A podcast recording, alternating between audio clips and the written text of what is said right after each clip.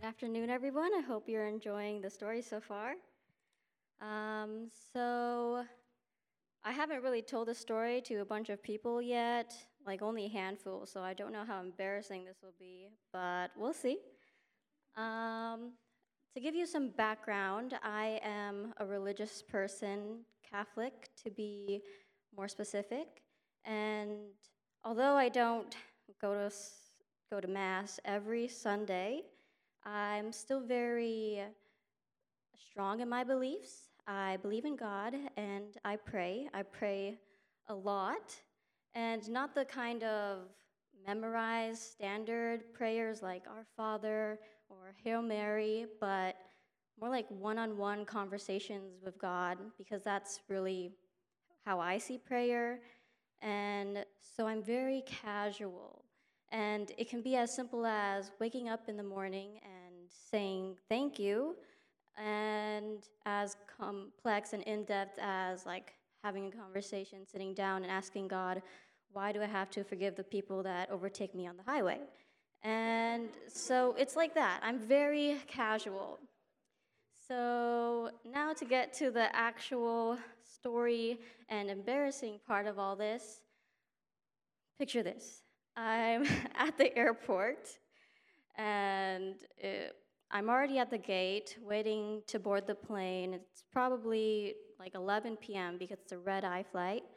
And I'm doing what most people do before flights I'm praying, praying that we you know, get on this plane and come back.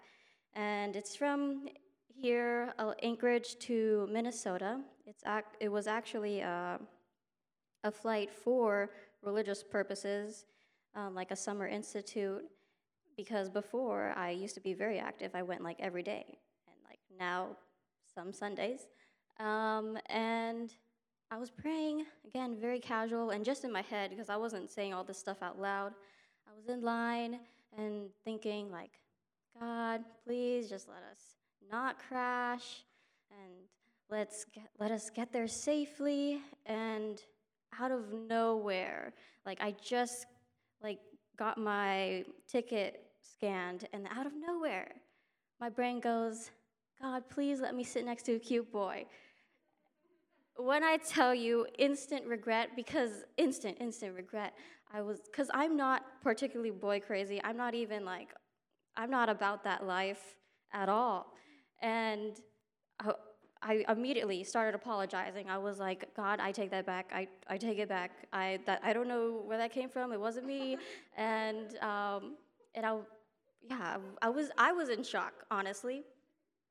And right away, I ended the prayer with a motto of mine, and it's, God, please don't give me what I want, give me what I need. And I ended it there, and I was like, okay, I gotta get on this plane and like go to sleep because it's 11 o'clock. And so I get on the plane. I have the middle seat. My chaperone gets the window seat. And yeah, I get ready, have my little pillow. I'm like laying back and just waiting. I notice someone sits next to me and I really don't care. I'm really tired. And the plane starts to take its roll and we start to take off and we get into flight. And, you know, I get out my gum because of the ears thing, and I offer one to my chaperone. And me being me, I offered a piece of gum to the stranger next to me, and they declined. So I, they declined. They declined the piece of gum, so I ate the piece of gum. And that was that. I close my eyes, and as I put my head back, I hear, I like your bun. Like, what? And I look and I'm like, it's the person next to me. And I think, oh, my hair. Like, I have my hair up like this all the time because it's long and I don't like having it down. And I'm like, oh, thank you, yeah. And then I realize at this point, the person sitting next to me is a boy, my age. Uh, I won't say that he's cute because, you know, attractiveness is subjective, but I'd say if, like, everyone took a survey, like he'd have pretty good rating. Um, so, so, so I realized this, and I'm like, okay. And nothing more than that. But then we start talking. Uh, he introduces himself, I introduce myself, and we find out we're both going on trips that are religious related. Like I'm going for a summer institute, and he's Mormon, so he's starting his year of service. It turns out like we're actually like really close in age, and we both had just graduated, and we just start bonding. Like we talk and we talk and we talk, and we're bonding over all of this, and we start venting about like our um, youth groups at church, and we vent about other stuff, and we're like talking and talking, and there's never a moment of like complete awkwardness or weirdness. It's it's like that saying where like you meet someone and it's like you've known each other for years. I never really understood what that meant until I had met that person.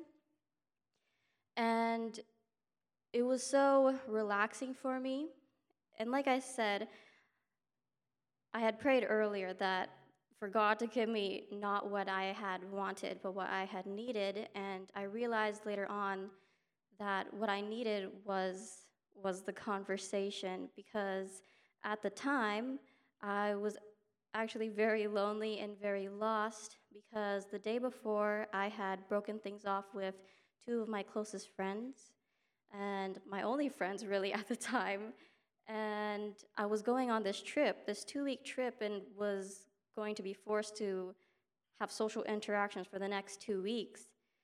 And it was just such a weird transition period in my life where I was cutting things off from my past and trying to build a future. And this conversation was like closure for me. And honestly, like later on, like way later on, every time I would think back to the person I had met on the plane, I had always thought like they were a guardian angel. Like that person was a guardian angel, like literally sent from God. And it's just like that.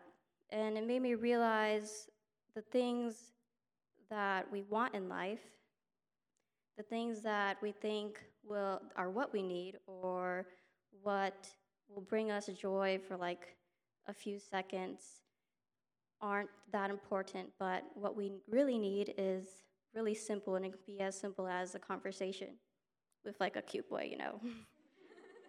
Thank you.